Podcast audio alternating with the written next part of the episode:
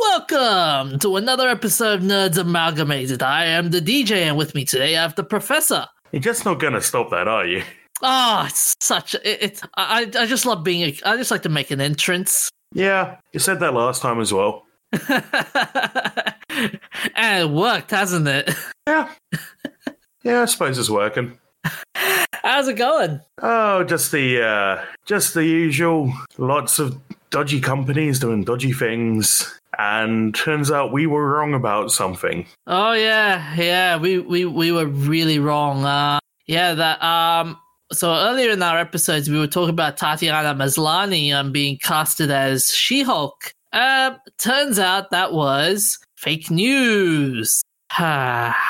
So. For those who were for, for those who were who were curious, so basically, uh, there were new there was news about uh, She-Hulk, uh, the T V series, and Tatiana Maslany was selected, quote unquote, as she as Jennifer Walters as She-Hulk. Uh, turns out it was a it was false, and um, it was given at an interview in a, on a website called the Sudbury Star, and. The, and the um so they were so they asked her about um her casting as She-Hulk, and basically her response was, quote, "That actually isn't a real thing. It's like a press release that has gotten out of hand. It's totally not. I've been connected to these things in the past and press has gotten onto it, but it's not actually a thing, unfortunately." Ah. Yep, let's hope that's the only dodgy stuff we ever do. Yep. Yes, indeed. We got some great dodgy companies coming up later. Oh, don't get me started. Don't get me started. But there are some companies that, that's been doing some um, good things lately. I mean, uh, there is that Swiss um, company that made a super carrier. Yeah, Wilhelmus Wallace or something. Yeah, Willi- Wallenius Wilhelmsen. I keep getting those two backwards. Yeah, it's Wallenius Marine, but yeah. Yeah, it's a... Um, oh, yes, the Wilhelmsen is their biggest ship, mm-hmm. which it's a bit of a funny um, coincidence. Uh, what's the word? The Baader-Meinhof effect? That last week I talked about the book Delta V by uh, Daniel Suarez.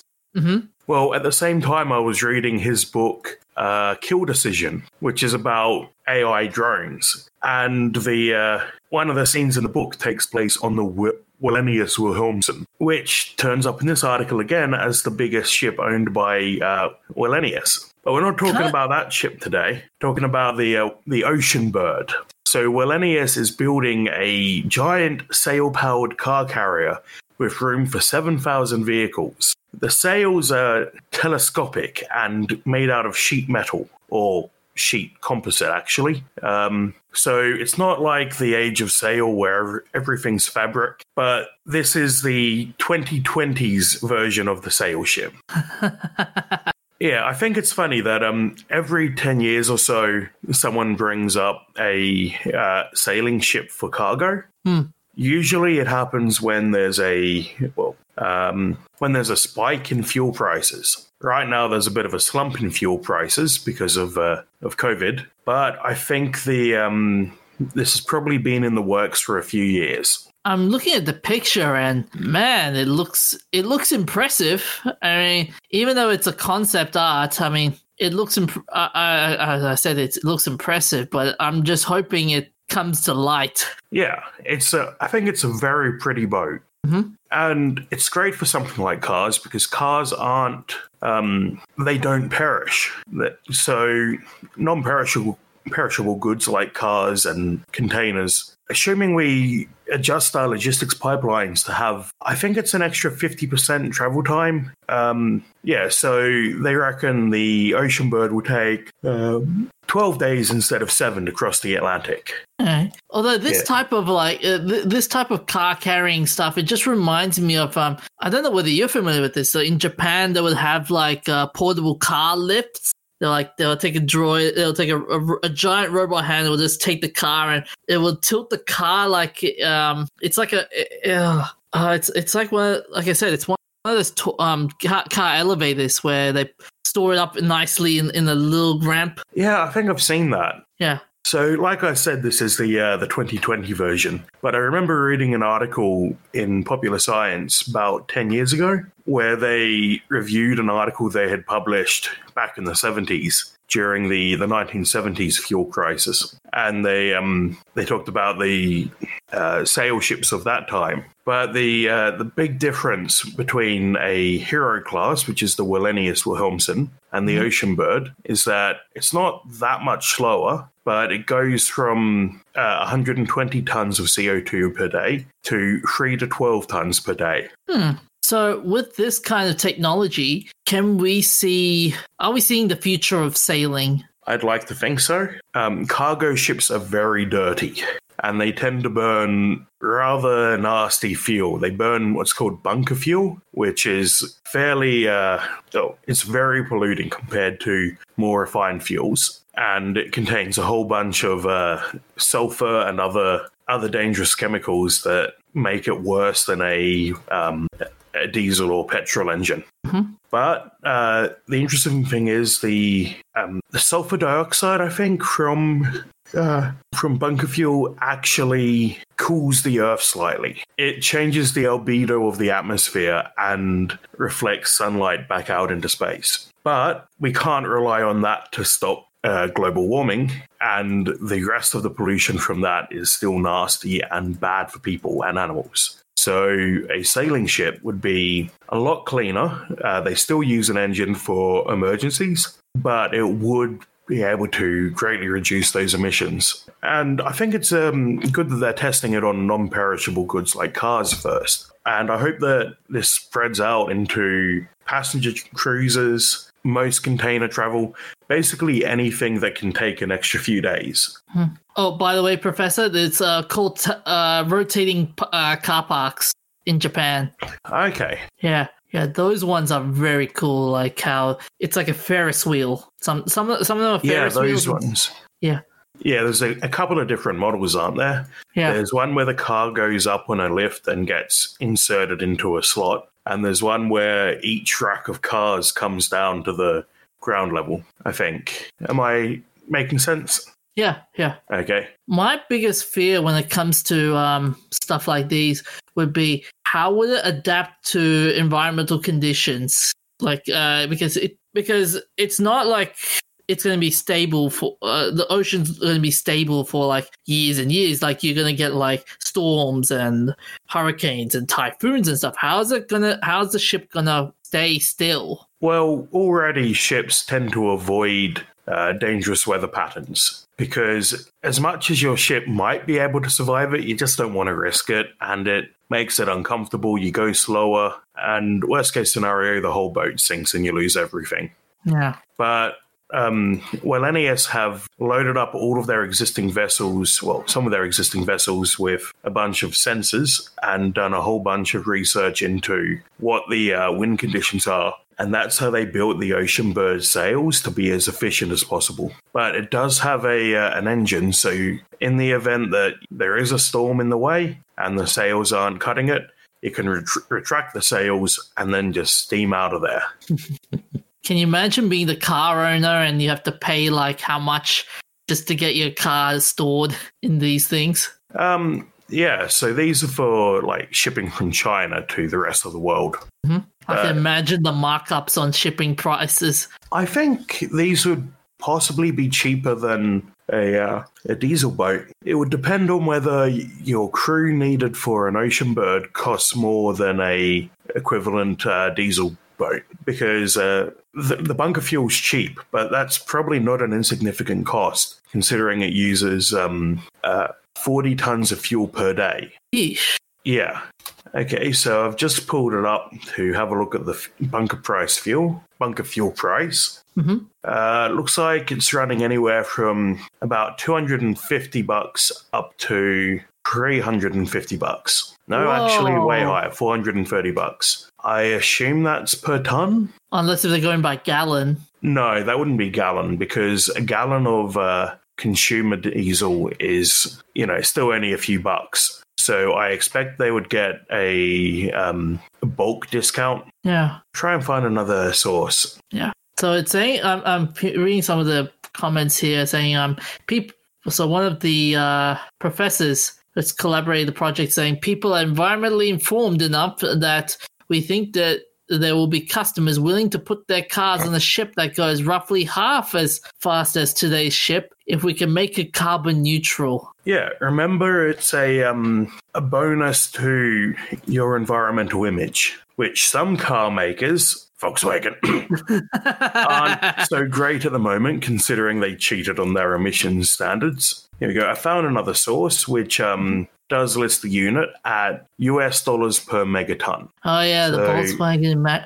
but here's the thing though, like, like this is this is like saying, okay, if we were to put this in postal terms, this is the new average, um, not not express kind of delivery, but this is your this is your new new delivery system. Uh, it will take as long as your traditional um delivery, but um, yeah. That's all. That's what. They, that's that's all they're trying to say. Yeah. I mean, sure. Like you do pay extra for if you want to get an express, but then, like I said, the interesting part's going to be how much car, um, car, how much delivery markups you, you're going to see from car manufacturers at this point. I mean, image. I mean, being environmentally sound is vital. Yeah, after- they like to use that as a um an excuse to put prices up. Yeah. That's yeah. That's what I'm fearing. Like we, they, it's it's like we're gonna put we're gonna we're gonna put high taxes just because of um, environmental benefits. I mean, it's good to have a cause, but you don't want to hurt the public. Want to hurt the public at the same time? Yeah, my um, power company has announced that they are like offering green power now, but you got to pay extra for it, and they put the money into. Like, into producing that green power, building bigger wind turbines and stuff. So anyway, at um three hundred twenty-three dollars per megaton, uh, I think oh, that works out cheaper than I was expecting. Mm-hmm. So it could actually be that uh, bunker fuel isn't that much in the grand scheme of things. It'll also depend on whether you need extra crew for a, a sail ship. That's going to be an interesting part as well. Like who's will who's brave enough to maintain this ship? I don't think there's any risk to the ship. I think they'll just use the... Uh, oh, if anything goes wrong, I'm sure they'll be able to just sail in under fuel power. Hmm. Well, uh, actually, le- I um, I might be wrong about the units. I'm not sure. I'm still looking at it. No, it's just confused me because they use the uh, technically the wrong units. Uh-oh. The website uses megaton with a capital T, but... Under S I, ton is lowercase t. Oh. Would we ever see one of these ships in Australia, though? Yeah. There's no reason not to. It'd be pretty cool to see it. And, and you know, imagine we're seeing one of those ships at uh, Sydney Harbour. Although, I'd like to. Yeah. I wonder, although how, I wonder how they're going to s- avoid the Sydney Harbour Bridge, though.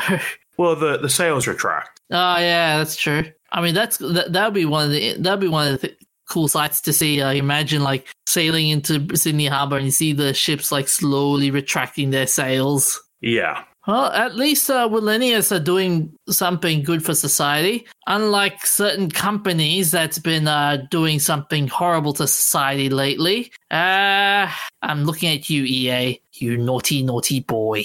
Did they do this? Why would you put full-length advertisements in a full-price game? Ah, oh, yeah, so you've got an interesting story about that, don't you? Yeah. So N B A twenty twenty-one now has unskippable ads, and they, they did claim that this was a mistake and that they're going to change it back, but I think that's just because they got in trouble for it. What's more disturbing, though, is that the load time is longer than the advertisement. Yeah, I was seeing Yong Ye made a video about this, like... uh, how could you get this so wrong to, like... Uh, as, as, as sorry, sorry, not E A. I mean, two K, two K. You, ah, uh, you, mo- you You're monsters. Right. Why did I let you bait me into saying E A? Well, because N B A to be fair, was... E A's done this in the past. Yeah, that's true. Uh, yeah. There's a source, a link in the source to U F C four, which added, uh, yeah, added advertisements. Ah, yes. Ah. Yeah, so N B A twenty twenty-one costs you, um, it's already quite expensive for a game, which, you know, games haven't really increased in price with inflation. So developers are trying to squeeze out a bit of extra money with microtransactions and stuff. Personally, I'd rather pay an extra twenty bucks for a game than deal with microtransactions and D L C and all of that. But the um, the launch version of N B A twenty twenty-one is going to be ten dollars more on next gen than it is on current gen. What? Well, look yeah. At this. What? And look. They say it's being built from the ground up, which I don't really believe that. Built I don't from- see why they do that. What they like, what I think I would do if I was them is create a improved graphics version. A lot of games are getting improved graphics versions for next gen. Yeah, yeah. For uh, if I recall, um, I recently got uh, an update from Mortal Kombat eleven about that, saying like, "Oh, next gens, we're going to be playing on four K T V and stuff like that." So yeah. yeah. So what I would be doing is using the same engine and just modifying the graphics. Not building from the ground up, whatever that means, which doesn't make a lot of sense because consoles are all x eighty-six these days. Or yeah. not x eighty-six, but the yeah, it it's not a it shouldn't be a big deal to build across both generations. What's really annoying about this is the fact that it just jars the gaming experience. Hey, at least you got something to watch during ridiculously long uh, loading times. Yeah, or watch a commercial. I, mean, I could watch that on T V. It's as annoying as one of those um, like YouTube ads, you know, when when you play like a very long clip and thirty yeah. minutes into it, it's like, oh, um, vote for the, vote for this political party or sign up for solar panels. You're like, oh, it's so jarring. And I like how two K uh, saying like, nah, we're not going to do much about it. Yeah, I don't believe it was an accident. I reckon they did it deliberately. And then when everyone went nuts about it, they walked it back. Uh, it's as a game developer, um, you must get a lot of, um, you must be getting a lot of grief saying, going like, God, why, why are games companies doing this? Yeah, I like to think I'm fairly ethical and that I don't, you know, don't take advantage of people who want to experience my creations. But this is a, you know, this just creates animosity between the player and the developer. Yeah, and and it also creates animosity between the um the fan of the company and the company as well. I mean, like that's what I just said. Oh, I know, I know. But well, the customer I, I, is the fan of the company. I know, no. I, I thought you. I, I, sorry if I misheard that. I thought you were talking about as in like a developer from a person's perspective. Right. Type. No. It um. It's just animosity between the people who play your games and you. Yeah. Yeah. I mean, I'm no, surprised. So it's a, a sports game, which you know, it's not like they're putting that much effort into updating it. Yeah. Every year, I check the reviews for the sports games, which I don't play, but every year people are whinging about how nothing's changed. They took away a feature people liked, whatever. But the uh, yeah, this is um, an extra level. Yeah. But here's the thing, though, with uh, the, like when people do like reviews and stuff, some of the games are just cut and paste, though. Like um, yeah. I was watching. That's um, the thing. The um, they've figured out that they can sell the same sports game over and over with minor changes. Yeah. Like uh, I don't get why they don't sell it as a subscription or a D L C pack because um, that's the thing we do these days. We do games as a, as a service. Hmm. Why is it that you can't buy the like? I'm going to give them an idea here, and I'm probably not going to like how they implement it. But why don't they have a, a thing where you can buy the twenty twenty teams on your twenty nineteen or twenty eighteen copy of the game? Because it's just a, mostly just stat changes. It's not only stat changes, it's also like cosmetic changes like jerseys, uh, jer- um, change in yeah. jerseys, change in team design, um, like team logos. Um, what else was there? There will also I be like. I still find it hard to justify selling a whole new game considering how little they do to differentiate them. It also comes down to like um, physical copies versus digital copies. Like people would love to see like who is in the cover of this um, of the new N B A or who's on the cover of the new Madden, and like that's I think that's why some people want to buy them buy those Ma- um, Madden games just for like oh um, this guy was pretty popular at the time, you know.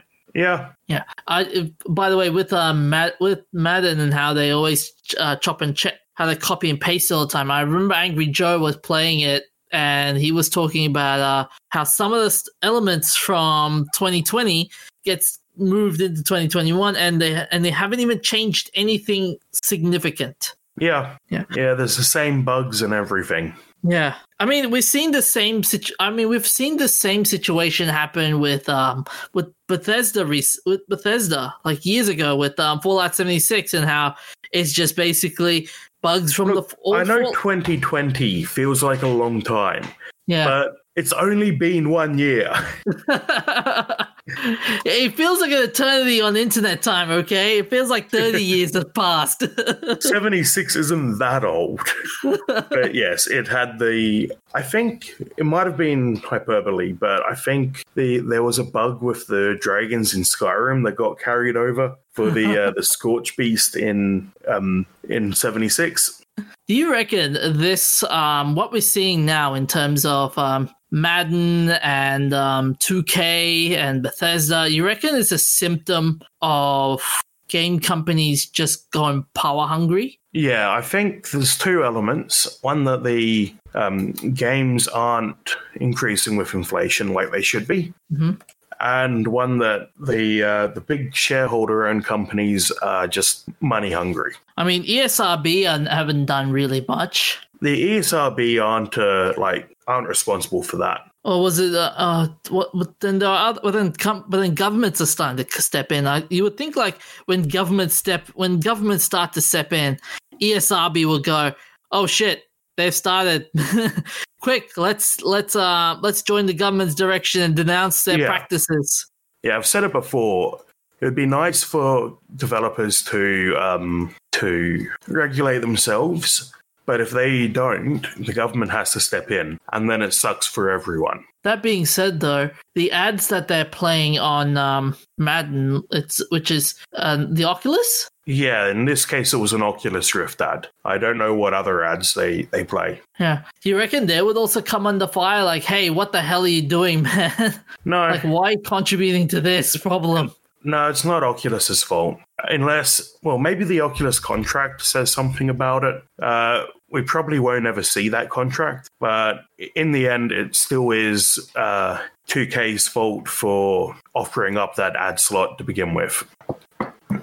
So uh, speaking of slots, uh, finally we get to talk about uh, Static Shock, the movie by Michael B. Jordan. So um, recently, Michael B. Jordan, the actor famous for roles such as Killmonger in Black Panther, um, the son of Creed in Creed, and Did Creed he, two. Michael B. Jordan, is he the basketballer? No.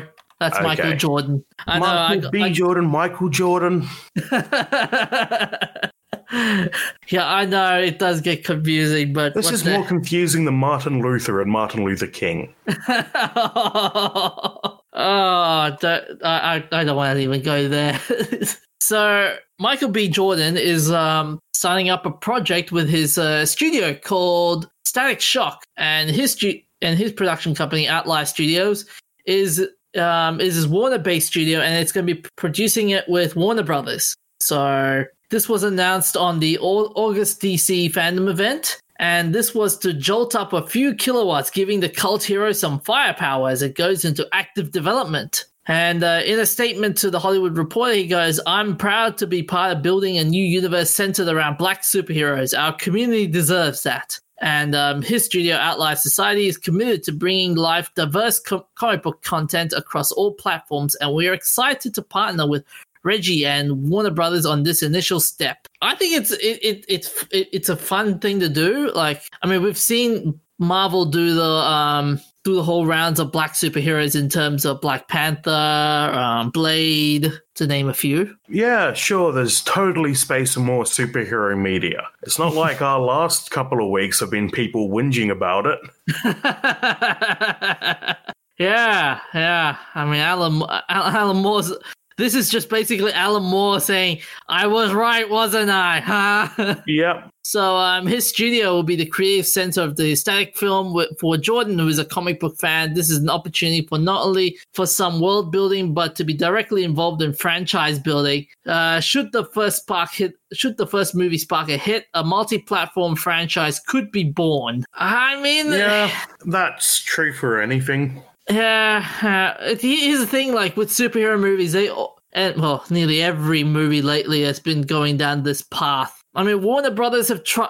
Here's the problem with Warner Brothers, though. They've tried to do this with the Justice League and Suicide Squad and everything, and it there were hits and misses in that entire saga with Warner Brothers. For Michael B. Jordan to say like, "Oh, this could make a multi-platform franchise, and this would be a great opportunity for world building and stuff." I mean, it's a pretty tall it's a pretty tall order. I mean, Marvel have, Marvel are the behemoth in this fra- in this sort of franchise. Yeah. So, um, oh yeah, so, and so for, for anyone who's not um, familiar with Static Shock, so Static Shock is a superhero from the old Milestone Comics, which is a which was a defunct company. Now they brought it back, which was founded by black writers and actors to uh, black writers and artists to help make comics for a more inclusive space, and were distributed through the D C. And then there was a T V show called Static Shock, which was centering around Virgil Hawkins, which was a teenager who transforms into a superhero and gains electromagnetic powers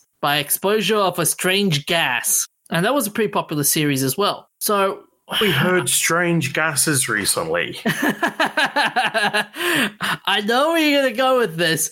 And I don't, I hope it's not the uh, New Warriors. It is.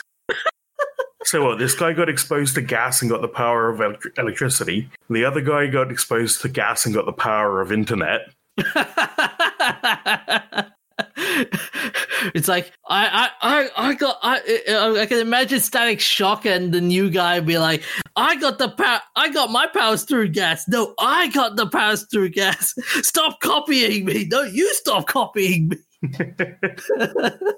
It's gonna be like the Simpsons are like, quit copying me. But yeah, I personally think it's it's it's half Warner Brothers trying to copy the whole Black Panther Black Panther phenomenon, and Michael B. Jordan just to, and Michael B. Jordan just to try and make himself like, yes, I am in the forefront of self-inserting into anything I can be. So this is a, it all ties back to D C. Is this going to tie into Justice League? I I hope, I hope so, but I, your guess is as good as mine. I mean, to be fair, like D C hasn't been doing, Warner Brothers hasn't been doing well in itself. Like they've been doing le- multiple layoffs, like uh, D C, D C lately have been um laying off a lot of people as well. So Warner Brothers have, has been lately doing under new ma- has been going under new management. Uh, Michael B. Jordan in his studio, they've been taking a lot of projects as of lately. Like they recently had the uh, Genlock project with Rooster Teeth, and that did not eh, that did no, not go it well. Had a lot of big actors, but I haven't heard anything of it since. Nah, all the, all I heard is that they're going to be making, um, there's going to be season two of Genlock in uh, H B O Max, but that's about it. That's all I've heard so far. Okay. Yeah, but I mean, it's good. As I said, it's good to see Michael B. Jordan like t- doing something like this. But yeah, I I'm hard pressed to see how it will make um how it will start a new Justice League ish franchise, basically. Maybe as a um a spin-off. Hopefully. Hopefully, yeah. Frankly, it shouldn't. Um, as long as they don't jump straight into Justice League, like Marvel did the build-up of, uh, you know, it was how long? Five years or something before they did um, Avengers. Mm-hmm. But it feels like uh, they keep doing. Um, D C keeps doing like one or two movies and then being like, time for a crossover. Yeah, yeah, yeah, yeah. I mean, good on him if he if he wants to be the forefront of it. But like I said, it's gonna be it's gonna be ambitious with the recent stuff that's happening with Warner Brothers. I mean, yeah. It, it could I see it this um the D C try and make another Justice League? Yeah, okay, maybe. But in this current time times time frame, possibly not. Possibly not. I mean, only time will tell. And now a brief message from our sponsors. You're so cheesy. Oh, thank you. Hi, I'm Daniel, founder of Pretty Litter. Did you know cats tend to hide symptoms of sickness and pain? I learned this the hard way after losing my cat, Gingy. So I created Pretty Litter, a health monitoring litter that helps detect early signs of illness by changing colors, saving you money and potentially your cat's life. Pretty Litter is veterinarian developed, and it's the easiest way to keep tabs on your fur baby's health right at home. Go to pretty litter dot com and use code ACAST for twenty percent off your first order and a free cat toy. Terms and conditions apply. See site for details.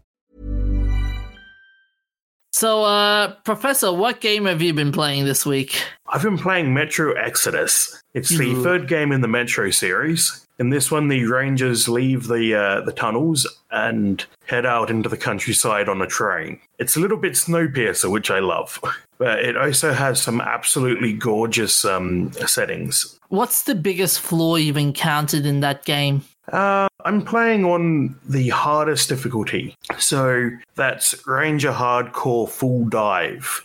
yeah, it, there's like I like this. There's a lot of um, accessibility for different difficulty levels, which is um, well, it's great that the, that it's there, but it is a well. Ranger Hardcore Full Dive is sort of the definitive way to play. It's the most immersive. It's um, it's very hostile. But the big issue I have with the Ranger Hardcore modes in the uh, different Metro games is that they take away basically every uh, every U I element, and that makes it a pain in the butt to do things like change your throwable item. So there's a, a radial menu for what throwable item you have equipped. That normally would come up when you hold down the throw button and you would be able to select the item and then use it. There's audio cues, so you can still tell what you're equipping. But if you don't know the U I before you do full dive, you're screwed. And that's there's a lot of uh, places where that comes up. So you come to um, like... When you find a bed, you can sit down and sleep there, but you need to hold a button to, to sleep, a different button to sleep until morning, uh, one button to sleep till night, one button to have a drink from your bottle, which heals you. So as much as I love Ranger Hardcore and think it's a definitive way to play, it does have its flaws. The plus side, though, it is bloody gorgeous. And the um, apart from having to... Oh, yes, the other thing. Uh, full dive takes away the Q T E indicator, mm-hmm. which... seems to sometimes be tap and sometimes be hold, and there's no way to tell what it is. But, um, you know, it's a gorgeous game. It really shows its Stalker roots. So do you know the game Stalker? Yeah. Yeah, so Metro, inspired by Stalker, inspired by uh, the movie Stalker, inspired by the novel Roadside Picnic. Uh, basically, the... But anyway, the Stalker game's basically uh, set in the, the zone around Chernobyl. Um, and what makes the Stalker games great is that the world feels really alive. Uh, monsters aren't just reacting to you. They're hunting and moving around on their own... You know, they other characters have their own life. But um, Exodus has gone to sort of its um, inspiration by having a bunch of the levels in Exodus be open world. So you get dropped into an open world map of uh, several kilometers on a side, and then you follow a set of quests. But there's nothing keeping you from just wandering off and getting lost. So uh, how many nerdy beanies out of five would you give this game out of? Uh... Um, four and a half out of five, because there's just the you know the little negatives and a few of the changes that just don't sit right. Um, so actually, one thing that's uh, interestingly um, different is that the first two games had bullet economy. So you had homemade bullets and military-grade bullets, which were the currency. If you came across a tougher enemy, you could switch to military-grade bullets and have a bit more power behind your bullet. But um, yeah, the this game does away with that in favor of a crafting system, which isn't a big deal. You find um, yeah, you find junk around the level, grab it, and then you can make more bullets. There's not ridiculous amounts of crafting. And uh, uh, yeah. You know, I'm giving it a lot of points for being a great game, uh, even though it does have crashes and bugs and all of that. But when it comes together, which it does most of the time, it's incredible. The best moment I've had so far was sitting in some bushes, um, trying to line up a shot on some Watchmen, which are these sort of mutated wolves, mm-hmm. and having them howl and leap at me, only to realize they're hunting the, uh, the small creatures in the grass, and that I'm not actually going to die. So it's worth it for the experience, I think. Hmm. So the immersion outweighs the the, pro- the technical problems, basically. Yeah. Okay. Uh, I, for myself, I've been playing Among Us, and uh, it's totally addictive. Yeah, you're stuck. Yep. You I'm, I'm, I'm, can't get out of it. Nope, I can't get out of it. I mean, it's just fun. It's it's fun. I mean, what could possibly go wrong? Though I'm still hoping we could get more um more modes into it, like maybe get, like as I said, like a Russian roulette mode or something, just to try and make the games a bit more entertaining in terms in the discussion section. Yeah, they are still working on it, so we'll see what they come out with. Yeah. I don't think I've heard anything about what they're actually doing. Uh, from what from their recent announcement, all I saw was uh, um, they want they were going to be canceling the last of uh, Among Us two. That's yeah, that's what I saw. And then they've also uh, said that they're going to roll it back into Among Us one. Yeah. So rather than make a sequel, they're just going to keep polishing this one. Yeah. And they said uh, due to im- increased hacking, Among Us is undergoing emergency maintenance. So yeah. And they're saying we're also working on an account system with reporting and moderation featuring to fight toxicity. Okay. So, I mean, it, okay, fair enough, fair enough. At least I hope they don't do like what Sony did the other day, which was tap into every conversation and go, yeah, this is uh, toxic, let's ban ya. um, I'm giving mine a four out of five. The bi- like um, the biggest um, flaw I encountered with this game is the bugs. And there are some bugs that are annoying. Like, even if you're dead, you're still you're still classed as alive somehow. Yeah, that's the most annoying bug. Yeah. Um. Anyways, on to our shoutouts. On the fifteenth of October twenty twenty, it's the eightieth anniversary of The Great Dictator, from the nineteen forty American American political satire comedy drama film written and written, directed, produced, scored by, and starring British comedian Charlie Chaplin. This was Chaplin's first true sound film and a rousing condemnation of Hitler, Mussolini, fascism, anti-Semitism, and the Nazis. Chaplin's film was released nine months after the Hollywood's first parody of Hitler, the short subject You Nazi Spy by the Three Stooges, which premiered in January nineteen forty. The film was popular in the United Kingdom, drawing nine million to the cinemas, despite Chaplin's fears that wartime audiences would dislike a comedy about a dictator. It was the second most popular film in the U S in nineteen forty-one. The film was banned in several Latin American countries where there were active movements of Nazi sympathizers. Charlie Chaplin's call for peace in the final speech of The Great Dictator is regret- regrettably as relevant in the times we face today as it was in nineteen forty. It's a good movie. Oh, yeah, yeah. And that, that speech at the end is, you know, really gets to me. Oh, man. I feel like I want to play that speech now. Um, on the eighteenth of October twenty twenty, China overtakes North America as world's biggest box office in twenty twenty. China is officially home to the world's biggest box office. Movie ticket sales in China from twenty twenty climbed to one point nine eight billion dollars on Sunday, surpassing North America's total of one point nine three seven billion dollars, according to data from Artisan Gateway. The gap is expected to widen considerably by year's end. Analysts have long predicted that the world's most populous country would one day top the global charts, with theaters in major markets still closed due to the United States' dangerously high unspecified illness of un- of unknown origin um, infection infection rates. Due, much of the industry's chatter to, has turned to the question of whether the damage done to the domestic theatrical film model might become permanent. Some industry insiders also worry that escalating political turmoil between Washington and Beijing could soon undercut Hollywood's long-term foothold in China, the one market where sales are again strong. Yeah, I'm surprised that didn't happen before. Yeah, well, now we can extend that joke from China now has better movies and better computers. On the nineteenth of October twenty twenty, the tenth anniversary of Fallout New Vegas. Fallout New Vegas is a post-apocalyptic role-playing video game developed by Obsidian Entertainment and published by Bethesda Softworks. a spin-off of the Fallout series. The game is set in a post-apocalyptic open-world environment that encompasses a region consisting of Arizona, California, and Nevada. You know, I'm going to have to put in Many a True Nerd's review of uh, Fallout New Vegas here. Oh, yeah? Because um, there's, you know, I don't think anyone could say it better than he did. Hey, it was a commercial success. I mean, it shipped like five million yeah. copies and it sold more than twelve million worldwide. It even got like a Golden Joystick Award for R P G of the Year in twenty eleven and nominated for two BAFTA Awards, Best Strategy Game and Best Story, as well as Navigator Award for Supporting Performance in a Drama. You know, um, yeah, even though they had eighteen months to make it, it came out full of bugs. It still outshines the Bethesda Fallout games.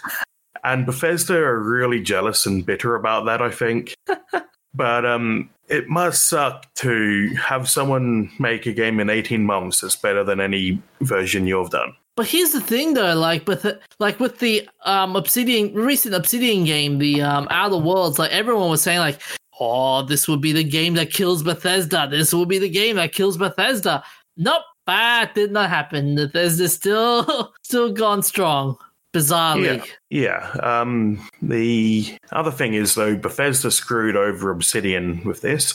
So even though Obsidian can't strike lightning twice, mm-hmm. but Bethesda did screw them over in um, with this because they had a, a deal that Obsidian would get a bonus if the game reached, I think, eighty-five on Metacritic. It got eighty-four. Oh. Yeah. To quote um, Maxwell Smart from Get Smart, Mister Buy That Much. Yep. Uh, would you still, I mean, the, the good thing about Fallout New Vegas is the replayability. I mean, after so many years of being out of, being in the, uh, being on sale, people still play it. I mean, when was the last time you ever saw um, people say, like, let's play Fallout seventy-six? A few weeks ago, actually, because it was doing a free weekend, and people were like, hey, let's check this out. Boy, were uh, they wrong. It's getting better. Like, I, I don't play it myself, but I watch Many a True Nerd's reviews of it, and he did a playthrough of the new Wastelanders content. Oh, yeah? Which seems a lot better than the previous stuff. Like, your changes actually make a difference. Um, your yeah. choices make a difference. The um, characters are better. Yeah, but it's, it the damage is already done. Yeah, that's the thing, though. Like, it's a shame like, because um, yeah, Many a True Nerd says the map is the best Fallout map, uh, three D Fallout map made, but. You know, they screwed it up so badly. It would be inter- interesting to see if, um, say, if if they reused the map and made a single-player R P G on it. Sort of like how, uh, who is it who does Far Cry? Far Cry, that's um, yeah. Ubisoft, isn't it? Yeah, they do year-round um, Far Cry spin-off, Far Cry spin-off, and the spin-offs are basically the map from the previous game just reskinned. So it would be interesting to see um, the seventy-six map done as a, a single-player R P G. Mm-hmm. On the uh, twenty-second of October twenty twenty, James Randi passes away at ninety-two. Uh, James Randi, the internationally acclaimed magician and escape artist, both praised and cursed for devoting much of his career, career to debunking all things paranormal, from spoon bending and water dowsing to spiritual channeling and faith healing, has died. He, uh, he scorned fellow magicians who allowed or, or encouraged audiences to believe their work was rooted in extrasensory or paranormal powers. In stage appearances and on television, Mister Randi, with his pe- penetrating blue eyes and bushy eyebrows, duplicated mind re- mind-reading feats and other telepathic stunts with ordinary hand and eye trickery, and exposed a number of popular faith healers as frauds. He died yes. from... And he's still got the... Uh, nobody ever claimed the one million dollars prize for... Um, I think it was telepathy? I, oh, I but, think uh, it was... Yeah, I think it was for the... um to If they can beat the... If they can... um ch- uh, Yeah, um, channel from the dead. That's the one.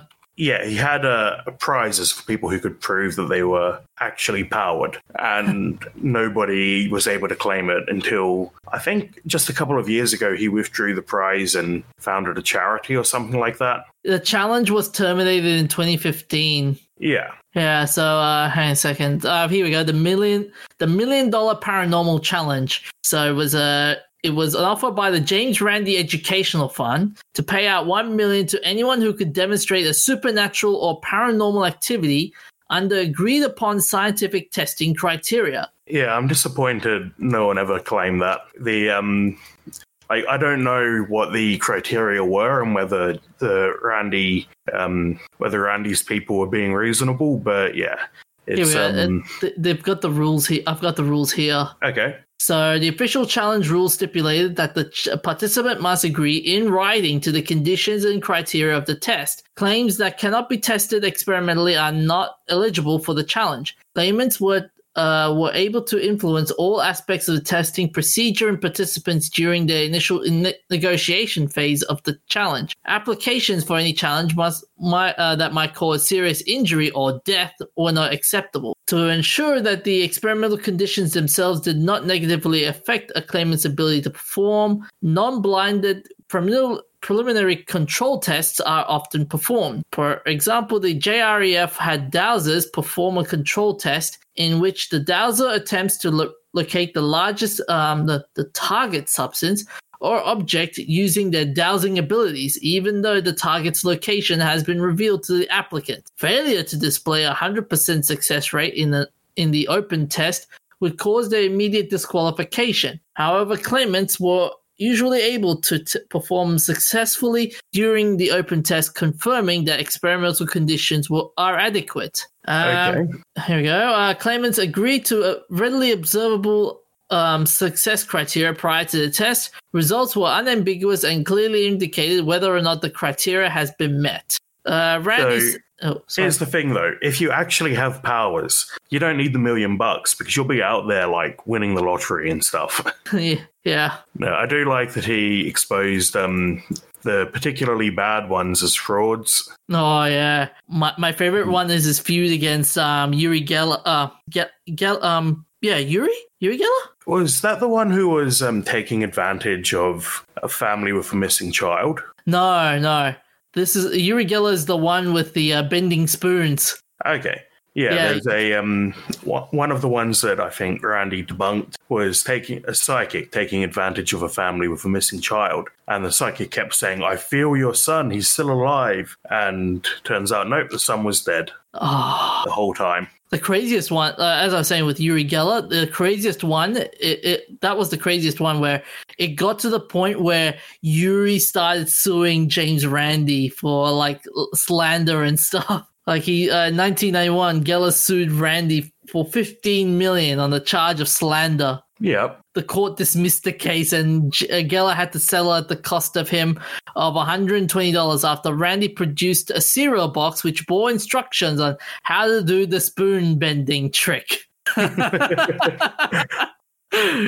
You gotta hand it to Randy for, for for coming up with this. And there was another one where um Randy exposed. Uh, I think he. I think Randy exposed Peter Popov as well. Yeah, Peter Popov is still going around though.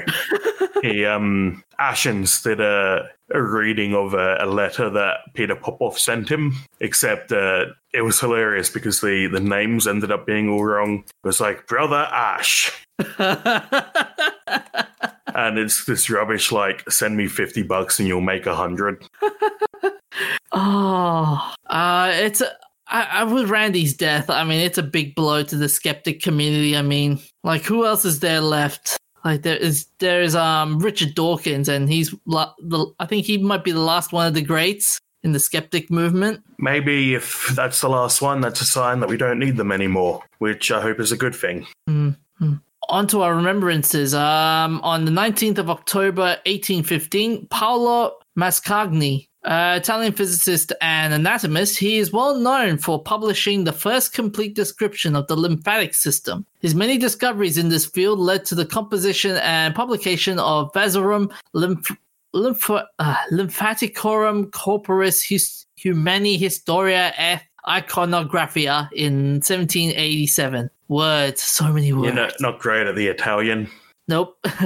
uh, Mascagni has been posthumously credited for the first discovery of the men- meningeal lymphatic vessels. Through his findings were dis- those findings were disregarded during his lifetimes. These vessels were conclusively discovered in mice in twenty fourteen and subsequently confirmed in humans and non-human primates in twenty seventeen. He died from sepsis at the age of sixty in Ciustino. I like how his work was discredited and, like, year, centuries later, ah, he was right all along.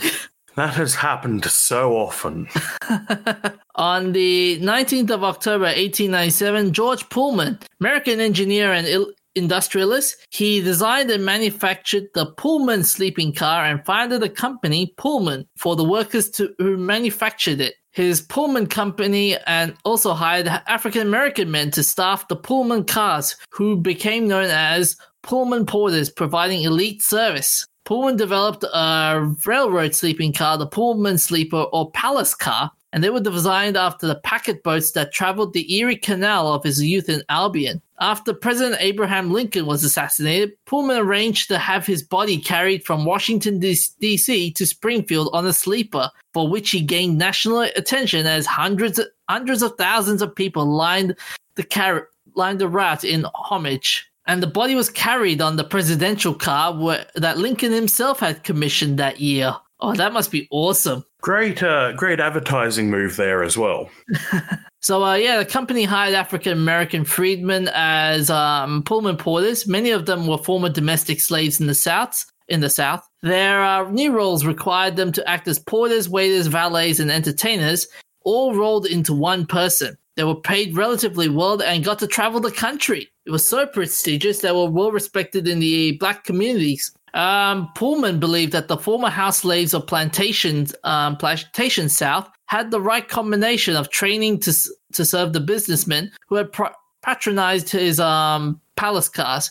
Pullman ha- became the first biggest, um, no, became the biggest single employer of African Americans in the post-Civil War America. He died from heart attack at the age of sixty-six in Chicago, Illinois. On the nineteenth of October, nineteen thirty-seven, Ernest Rutherford, Ernest Rutherford, first Baron Rutherford of Nelson, was a New Zealand-born physicist who came to be known as the father of nuclear physics. Encyclopedia Britannica considers him to be the greatest experimentalist since Michael Faraday. In early works, Rutherford discovered the concept of radioactive half-life, the radioactive um, element radon, and differentiated and named alpha and beta radiation. He performed the first artificially induced nuclear reaction in nineteen seventeen in experiments where ni- nitrogen nuclei were bombarded with alpha particles. As a result, he discovered the emissions of subatomic particles, which in nineteen nineteen he called the hydrogen atom. Rutherford is considered to have been among the greatest scientists in history. He died at the age of sixty-six from complications of a strangulated hernia in Cambridge.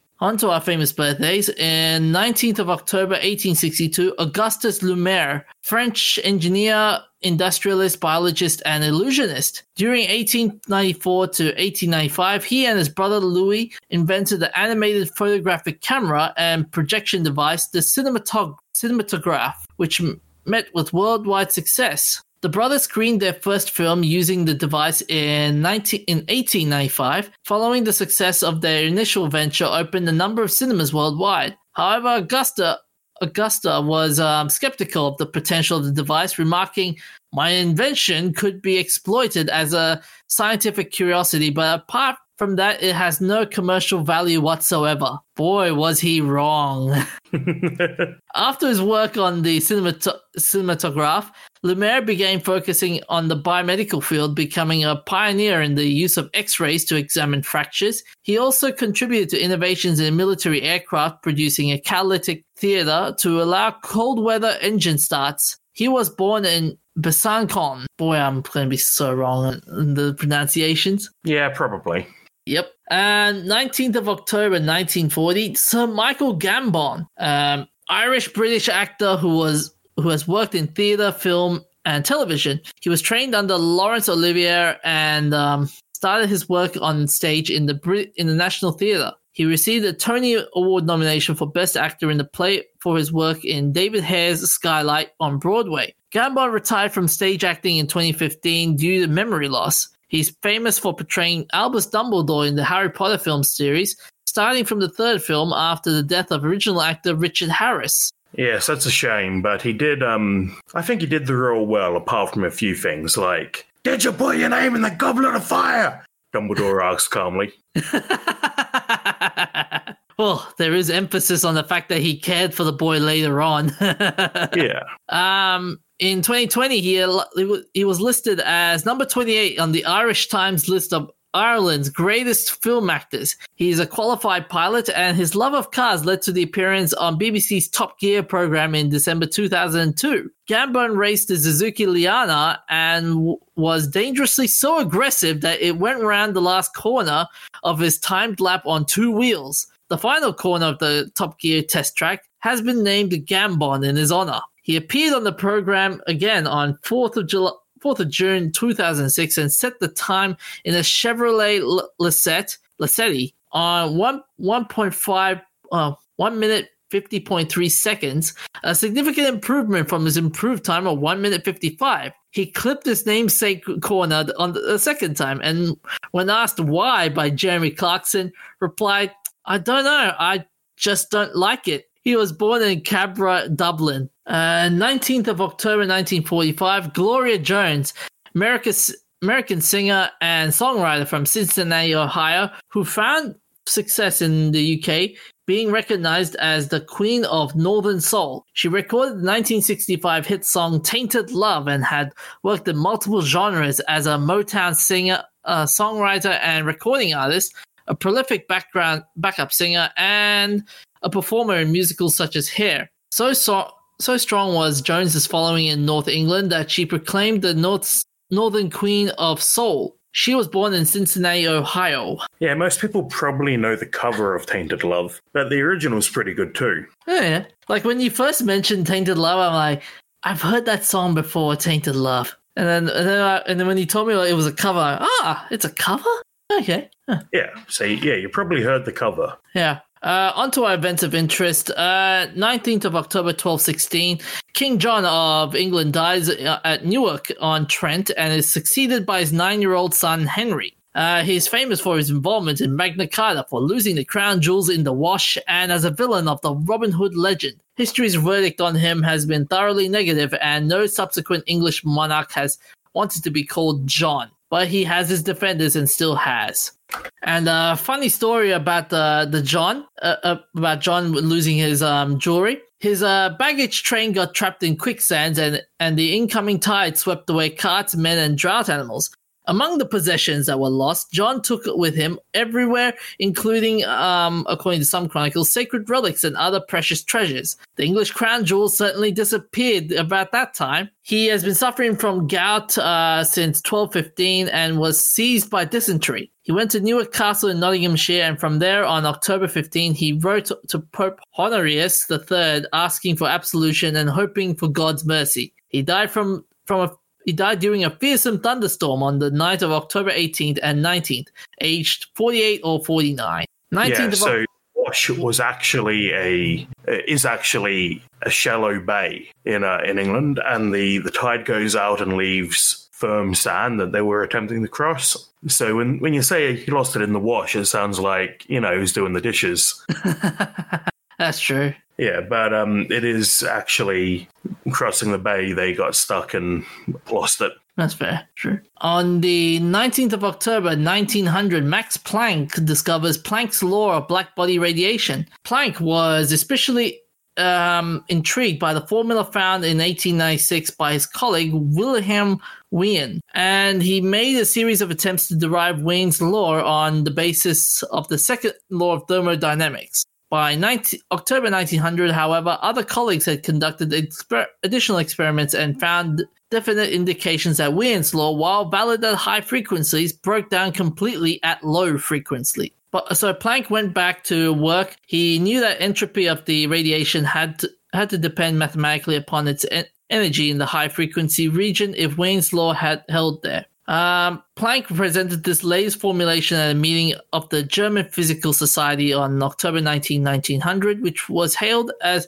indisputably correct. But to Planck, it was simply a lucky guess, and he was set about deriving the formulation from first principle. By December fourteenth, nineteen hundred, he had success- succeeded in doing so, but only by introducing what was to prove a revolutionary concept in physics. The oscillators comprising the black body and re-emitting the radiant energy in incident upon them um, could not absorb this energy continuously, but only in discrete amounts or quanta of energy. nineteenth of October nineteen forty-five, streptomycin, the first antibiotic remedy for tuberculo- tuberculosis, is isolated by researchers at Rutgers University. A biochemistry graduate discovers streptomycin, a synthetic antibiotic used to treat tuberculosis and other infectious diseases.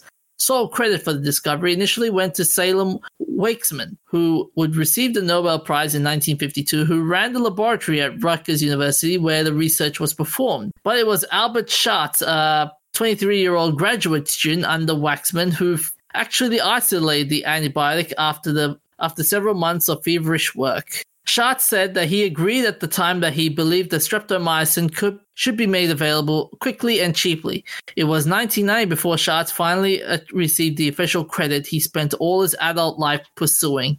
nineteenth of October twenty ten, the B B C's sci-fi telefilm adaptation H G. Wells, The First Men in the Moon, saw its first broadcast. On this day in twenty ten, the B B C's sci-fi telefilm adaptation of H G. Wells' The First Men in the Moon saw its broadcast. The remake starred Roy Kinnear and Mark Gatness, and here's the plot. In nineteen sixty-nine, the Apollo moon landing is to be televised internationally. But at a county fair in England, a small boy named Jim meets the ninety-year-old Julius Bedford, who tells him that in nineteen oh nine, as a struggling writer, he met eccentric Professor Carver, inventor of Carverite, a gravity-defying substance which they used to build a sphere, which took them to the moon. Captured by uh, ant-like uh, selenites, Bedford was anxious to make his escape, but Carver was happy to stay and communicate with the moon dwellers. Back on Earth, Bedford hear, hears via wireless that Carver was forced to kill himself, and the moon dwellers to prevent them from invading Earth. As Jim watches the Apollo landing with his parents back in the present, he sees a selenite hiding behind a lunar rock, peering at the astronauts. The first broadcast was watched eight hundred thirty thousand people, the third largest multi-channel audience of the night. Why does this remind me of Doctor Who? Well, it's um classic sci-fi. Doctor Who's probably inspired by it. So um, that's all we have for this week. Um, you can find us on Facebook, Instagram, Twitter, Spotify, iTunes, that's not canon dot com, where we have an archive of our old episodes. And you can also find some um, new That's Not Canon podcasts, such as We Are Starting a Cult. Yes, that, that is actually a podcast name for anyone that's curious. To be clear, this is a theoretical, not actually starting a cult. You can also find us on um, PodHero. On PodHero for five dollars a month, you can support us and the other That's Not Canon podcast. Your subscription is split among the podcasts that you listen to. So uh, that's all we have for this week. Uh, take care of yourselves, stay hydrated, and see you next time. You stole my line again. Here we go.